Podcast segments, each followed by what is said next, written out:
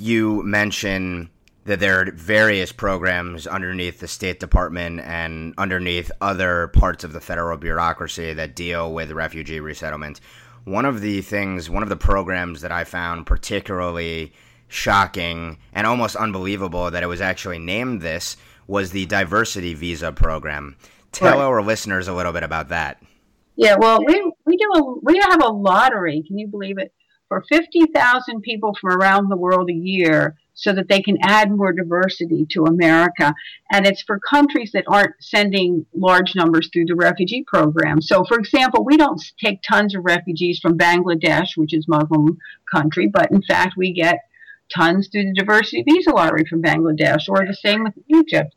So, um, yeah, it's pretty outrageous. I think that's one of the first programs that really needs to go, but the public has no clue that it exists.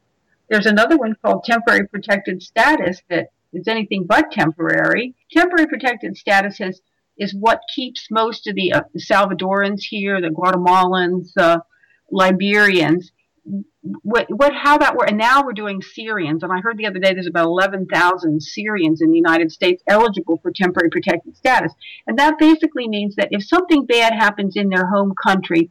And we grant them temporary protected status. The theory was that we shouldn't send these poor people back to this troubled country right now because there was a big earthquake, a big storm, a big whatever. Um, and so we let them stay temporarily. However, every 18 months it's renewed and they never go home. I mean, Salvadorans have been here for 20 years for some big storm or something 20 years ago. I don't even know what it is anymore.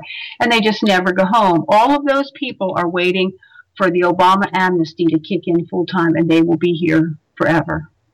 Two, two follow up points that I think are also very valuable that, that you raise in the book. One is the fact that of the Syrians who will likely ultimately be absorbed in America, they have not been absorbed by other Arab countries in the region, which is interesting in and of itself. And another stat that your book led me to find was on the notion of diversity visas. I think you cited a number like last year we accepted, or maybe it was this year, we're accepting, call it 500 Saudi Arabians through the program.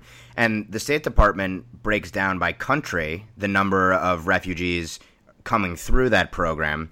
And I was shocked by the fact that 5,000 diversity visas were issued to people in Iran. Just just a staggering number of 50,000.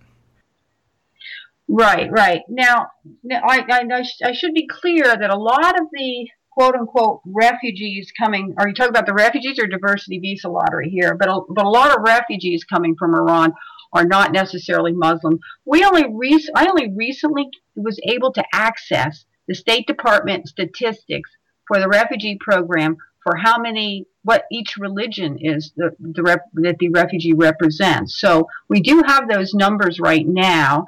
Um, and much to my surprise, for example, on the Syrians, we've brought in, it's less than a thousand so far, but about 93% are Muslim Syrians, not the Christians that you would think we would be bringing in. There's a very tiny number of Christians being brought in as Syrian refugees. Now, on the countries in the Middle East that are not taking refugees, well, first off, you have you know that in places like Jordan, Turkey, and Lebanon, they are taking a lot of these Syrians in as a temporary basis, and the countries are being overloaded with them. But the rich um, countries in the Middle East, like Saudi Arabia, UAE, they do not take any refugees. And Saudi Arabia, if any Somali gets in there, they're just shipped right back to Mogadishu right away, and the UN never says a word about it. If we did something like that, there would be um, hell to pay um, if we were shipping Somalis back to Somalia.